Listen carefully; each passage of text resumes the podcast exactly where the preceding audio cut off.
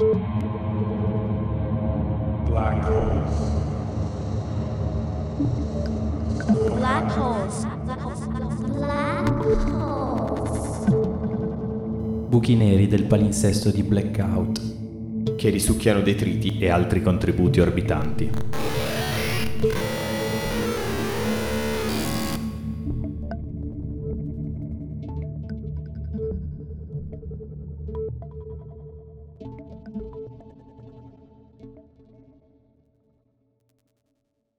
Muhammad Ali, Rumble in the Jungle.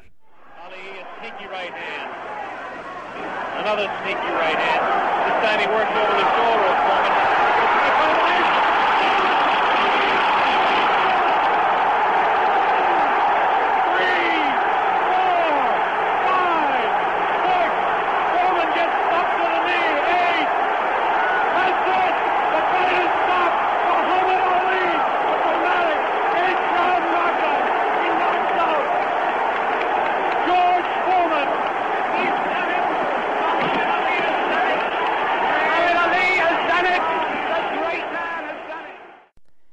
30 ottobre 1974. È una calda mattina tropicale, in Africa, allo stadio Tata Rafael di Kinshasa, nello Zaire. Quello che abbiamo ascoltato è l'audio della TV americana che ha appena trasmesso l'incontro di box tra George Foreman, detentore del titolo mondiale, e lo sfidante Muhammad Ali. Foreman è finito al tappeto e Ali, dopo sette anni, ha appena riconquistato la cintura di campione del mondo dei pesi massimi. Ali era stato sospeso dalla pratica del pugilato dal 1967 e doveva scontare tre anni e mezzo di squalifica a causa del suo rifiuto di arruolarsi nell'esercito e soprattutto per le sue posizioni di critica verso la guerra nel Vietnam. Facciamo un passo indietro e ripercorriamo brevemente le tappe della sua vita. Cassius Marcellus Clay Jr. nasce a Louisville, nel Kentucky, il 17 gennaio del 1942, figlio di Cassius Marcellus Clay Sr., pittore di insegna afroamericano, e di Odessa Grady, una domestica di religione battista e di origini afroamericane, irlandesi ed inglesi. All'età di 12 anni inizia a frequentare la palestra Columbia, dove mette in mostra il suo talento. Dopo una brillante carriera di dilettante, si mise in luce alle Olimpiadi di Roma del 1960, conquistando l'oro nella categoria dei pesi medio-massimi. Nello stesso anno passò al professionismo e batté prima Lamar Clark per KO e poi Doug Jones. Il 25 febbraio 1964 a Miami conquistò per la prima volta la corona di campione del mondo dei pesi massimi, battendo il campione in carica Sonny Liston, che abbandonò l'incontro all'inizio della settima ripresa. Il giorno dopo la conquista del titolo, Clay dichiarò pubblicamente di essersi convertito alla fede islamica e di aver aderito alla Nation of Islam, e cambiando legalmente il suo nome in Mohammed Ali. Famosa è stata la sua grande amicizia con Malcolm X, importante leader nero, dirigente elemento di spicco della Nation of Islam. Ma quando Malcolm entrò in conflitto con il numero uno Elijah Muhammad e venne prima sospeso e poi espulso, Ali si sottomise alla volontà di Elijah Muhammad e smise di frequentarlo. Poco tempo dopo, Malcolm rimarrà ucciso durante un comizio.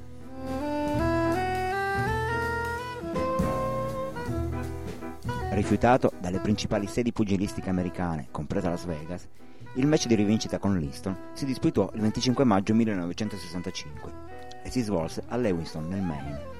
Alla prima ripresa, dopo appena un minuto, il campione del mondo colpì l'avversario con un colpo d'incontro apparentemente innocuo, passato alla storia come il cosiddetto pugno fantasma. Liston rimase al tappeto apparentemente tramortito. Clay sembrò consapevole di non- aver colpito così duramente lo sfidante e lo invitò con veemenza ad alzarsi per continuare il combattimento. Secondo gli esperti, che hanno visionato al rallentatore alla ripresa, il colpo di Clay, assestato da brevissima distanza, è quasi invisibile. Sembra aver colpito la tempia dell'avversario, che in quel momento stava portando un attacco con il suo caratteristico stile ed era fortemente sbilanciato in avanti. L'immagine del campione del mondo che sovrasta Liston al tappeto è divenuta una delle icone della nostra epoca. La mafia riuscì a guadagnare enormi somme di denaro scommettendo sull'allora sfavorito Cassius Clay e a giochi ormai fatti, mentre Clay viene osannato e festeggiato, nessuno si interessa più di Linston, che gira sconsolato sul ring con il suo assistente. Lo si nota chiaramente vacillare ed ondeggiare, come se non si fosse ancora pienamente ripreso dal pugno subito. In un'intervista realizzata nel 2004, Ali, aiutato dai suoi familiari, ritornando su quella sfida ha detto «Voglio bene a Sonny, era un bravo uomo ed il pugno l'ha colpito. Non so bene quanto buono fosse il colpo, sebbene io abbia sentito il contatto. Se avesse voluto fingere un KO non l'avrebbe mai fatto al primo round». Ali difese il titolo per otto volte. Poi la sua carriera fu interrotta quando si rifiutò di combattere in Vietnam. Ciò gli costò il ritiro della licenza da parte delle commissioni atletiche e pugilistiche statunitensi. Note sono le battute al riguardo rilasciate durante un'intervista telefonica. Ali, sai dov'è il Vietnam? Sì, certo, è in tv. E ancora, io non ho niente contro i Viet Cong. Loro non mi hanno mai chiamato sporco negro.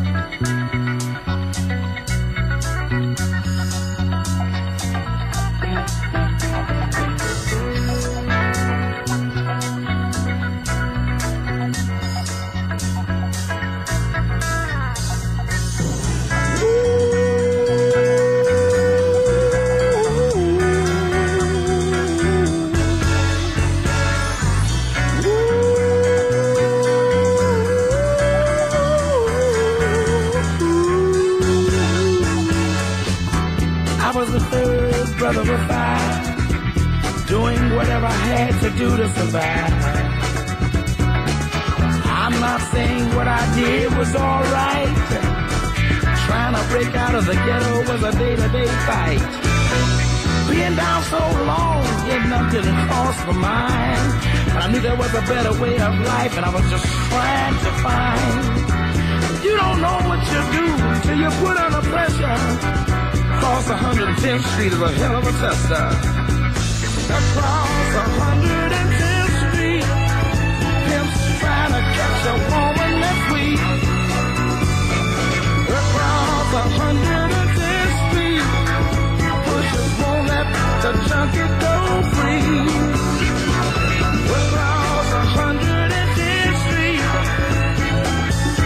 Trying to catch a trick on the street. You baby, across 110th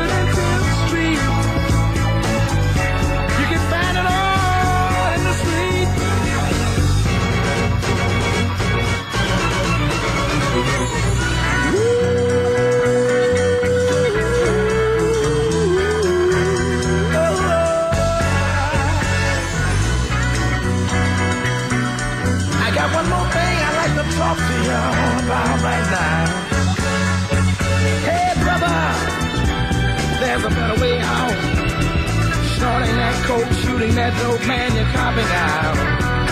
Take my advice, it's either live or die. You got to be strong if you want to survive. The family on the upper side of town will catch hell without a ghetto around.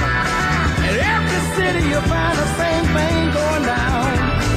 Harlem is the capital of every ghetto town. Let me sing it.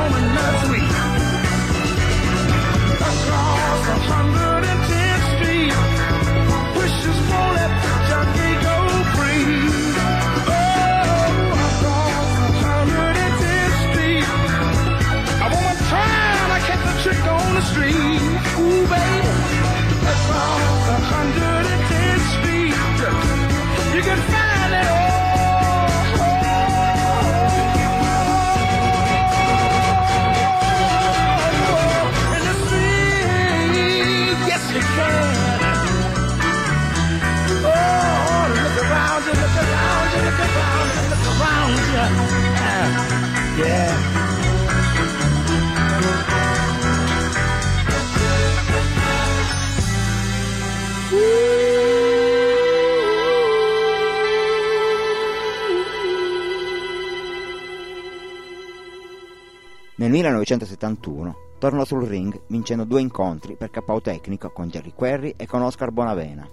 Il successivo incontro, valido per il titolo mondiale dei massimi, lo vide sconfitto ai punti dal detentore del titolo Joe Fraser, in quello che è ricordato come l'incontro del secolo. Dopo dieci vittorie, Ali conobbe la seconda sconfitta contro Ken Norton ai punti, ma sempre ai punti si riprese la rivincita. Ancora una vittoria ai punti nel secondo match contro Fraser, che però nel frattempo aveva perso il titolo, vittoria che lo portò così alla designazione di sfidante ufficiale al titolo contro Foreman. Foreman era dato dai bookmaker come favorito e la sua vittoria veniva data fino a tre volte più probabile di una sconfitta. Le quote erano influenzate dall'ultima sconfitta subita da Ali con Fraser e dal fatto che Foreman aveva vinto il titolo mondiale battendo proprio Fraser, Nell'incontro l'aveva messo al tappeto sei volte prima di mandarlo KO. Inoltre Foreman aveva sconfitto Ken Norton in solo due round e Norton era il pugile che aveva fratturato la mascella di Ali. L'incontro venne chiamato Rumble in the Jungle, ovvero la rissa nella giungla, e fu il primo incontro ad essere organizzato da Don King. King riuscì a far firmare ad Ali e a Foreman due contratti separati, promettendo di mettere in palio un premio di 5 milioni di dollari. Nonostante la promessa, King non possedeva ancora quella cifra, per cui dovette cercarsi un grande sponsor, che trovò nell'allora presidente dello Zaire Mobutu. Foreman e Ali passarono l'estate del 74 ad allenarsi nello Zaire, abituando i loro corpi al calore e al clima tropicale della nazione africana. L'incontro era programmato in settembre, ma durante l'allenamento Foreman si ferì, per cui l'incontro dovette essere spostato ad ottobre. Al Rumble in the Jungle si deve anche una delle più grandi manifestazioni musicali della storia dell'Africa. L'evento fu organizzato per volere del presidente Mobutu, che aveva deciso di sfruttare la risonanza internazionale dell'incontro di Ali e Foreman per celebrare ufficialmente la nuova costituzione dello Zaire di fronte agli occhi del mondo. Questa celebrazione avrebbe avuto la forma di un grande concerto chiamato Zaire 74, che si sarebbe dovuto tenere immediatamente prima del Rumble. A partecipare all'evento furono chiamate stelle della musica di livello mondiale come B.B. King e James Brown, celebri artisti africani come Manu Dibangu e Miriam Makeba e diverse orchestre di soukous dello Zaire. Quando Foreman si ferì era ormai impossibile rimandare questo grande concerto, che si tenne comunque, disertato però dagli spettatori stranieri, che avrebbero dovuto costituire la maggioranza del pubblico. Temendo l'umiliazione che sarebbe seguita dal fallimento della celebrazione, Mobutu decise di rendere gratuito l'ingresso. Di conseguenza, la popolazione di Kinshasa e dintorni affluì in massa, dando vita a una delle più grandi manifestazioni musicali mai tenutesi in Africa.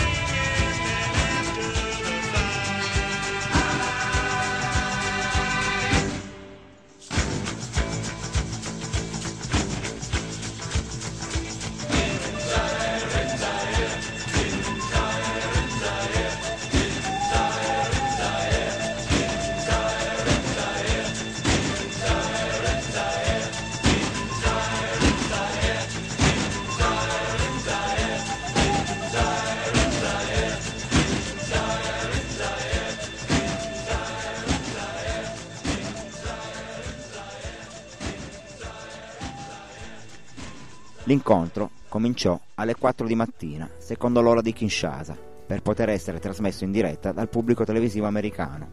La trasmissione era commentata da Bob Sheridan, mentre David Frost conduceva le interviste al bordo del ring. All'incontro erano presenti numerosi divi del cinema e campioni di box, tra cui Ken Norton e Fraser. Foreman era il super favorito, i colpi veloci di Ali non sembravano pericolosi per un pugile di grande massa e forza come Foreman. Foreman era considerato come il pugile più forte fisicamente mai esistito. Addirittura gli addetti pregarono Foreman di non uccidere Ali, tanta era la certezza del risultato atteso. Ali cominciò subito al primo round ad attaccare Foreman. Questa strategia era insolita per Ali, che era noto più per la velocità e la tecnica che per la potenza. Lo scontro ravvicinato avrebbe favorito la forza bruta di Foreman, che poteva contare su un potentissimo haymaker in grado di stendere qualsiasi avversario. Ali sfruttò il suo diretto rapido di destra, colpendo velocemente senza proteggersi con la sinistra, per disorientare Foreman. Questa tattica sorprese Foreman, permettendo ad Ali di colpirlo duramente diverse volte, ma senza danneggiarlo seriamente. Prima della fine del primo round, Foreman si riprese e cominciò ad assestare alcuni micidiali colpi ad Ali. Foreman era abile ad impedire la fuga dell'avversario verso l'esterno del ring. Ali capì che se avesse continuato a tentare di colpire ed allontanarsi, si sarebbe stancato ben prima dell'avversario, per cui dovette cambiare tattica. Ali aveva avvisato il suo allenatore, Angelo Dundee, che aveva un piano segreto per l'incontro. A partire dal secondo round si avvicinò alle corde, appoggiandosi al bordo del ring e opponendo resistenza minima ai colpi di Foreman. Smise di tentare di colpire l'avversario. Questa strategia passiva fu in seguito denominata da lì rope ad hope. Foreman continuò a colpire con forza nel terribile calore della mattinata africana. Ali si limitava a schivare quando possibile o a bloccare i colpi rendendoli innocui, facendo sprecare energia all'avversario. Ali opponeva poca resistenza e cominciò ad assestare colpi diretti e precisi al viso di Foreman. I colpi erano più leggeri di quelli dell'avversario, ma il volto di Foreman, in breve, cominciò a mostrare i segni dei pugni di Ali durante gli scontri diretti. Quando i due combattenti si trovavano corpo a corpo, Ali si appoggiava all'avversario con tutto il suo peso, oppure cercava di tenergli abbassata la testa colpendolo sul collo.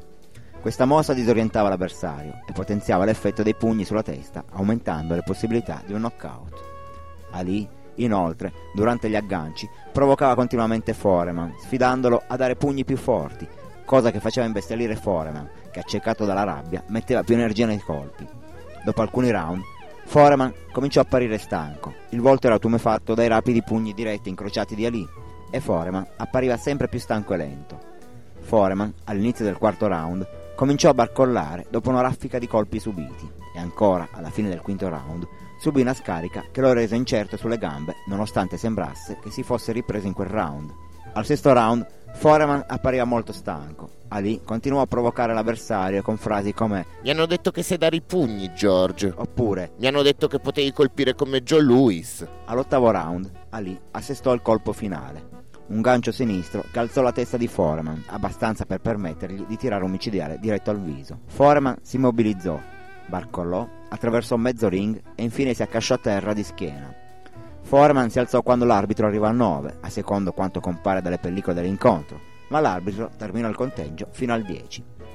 Foreman in seguito affermò che la ragione per cui ci volle così tanto tempo per alzarsi era legata al fatto che stava aspettando un segnale dal suo allenatore e che arrivò troppo tardi. L'incontro è considerato uno dei match più importanti della storia della box per via del fatto che segnò la riconquista del titolo da parte di Ali e per via del fatto che in seguito Foreman stesso avrebbe ripreso il titolo diventando un famoso campione. L'incontro viene ancora oggi trasmesso di frequente sui canali sportivi satellitari. Foreman e Ali divennero amici dopo lo scontro. Alla consegna dei premi Oscar, dove Ali venne premiato per When We Were Kings, un documentario sull'incontro in Zaire, il campione ebbe difficoltà a salire sul palco per via della malattia di Parkinson. Venne aiutato a salire i gradini proprio da George Foreman.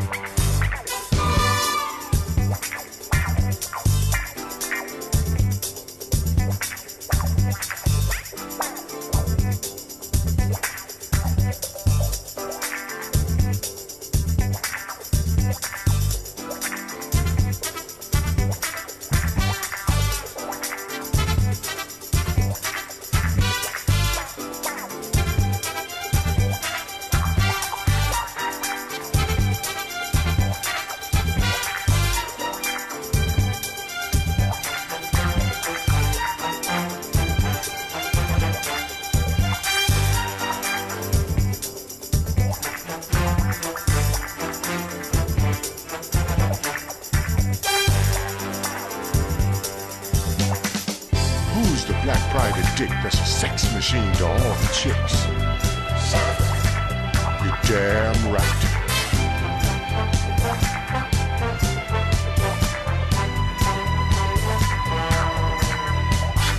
Who is the man that would risk his neck for his brother, man? Can you dig it?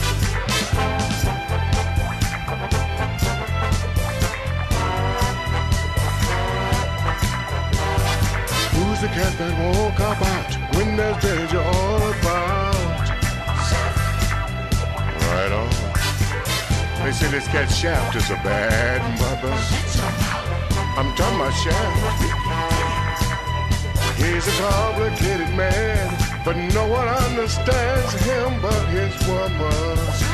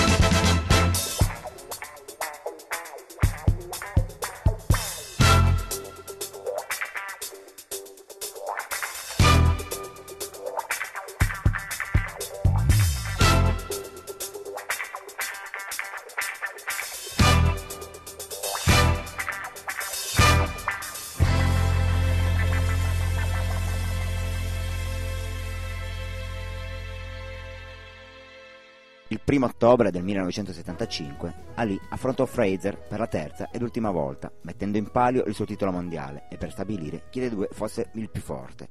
L'incontro si tenne a Manila, nelle Filippine, e fu denominato Thriller Manila. Fu un match drammatico che vide i pugili combattere con enorme ardore, senza risparmiarsi un istante. Prima dell'inizio della quindicesima ed ultima ripresa, l'allenatore di Fraser ritirò il suo atleta, vedendolo letteralmente distrutto dai jab di Ali. Lo stesso Ali dichiarò di non sapere se sarebbe stato in grado di continuare l'incontro qualora Fraser non si fosse ritirato.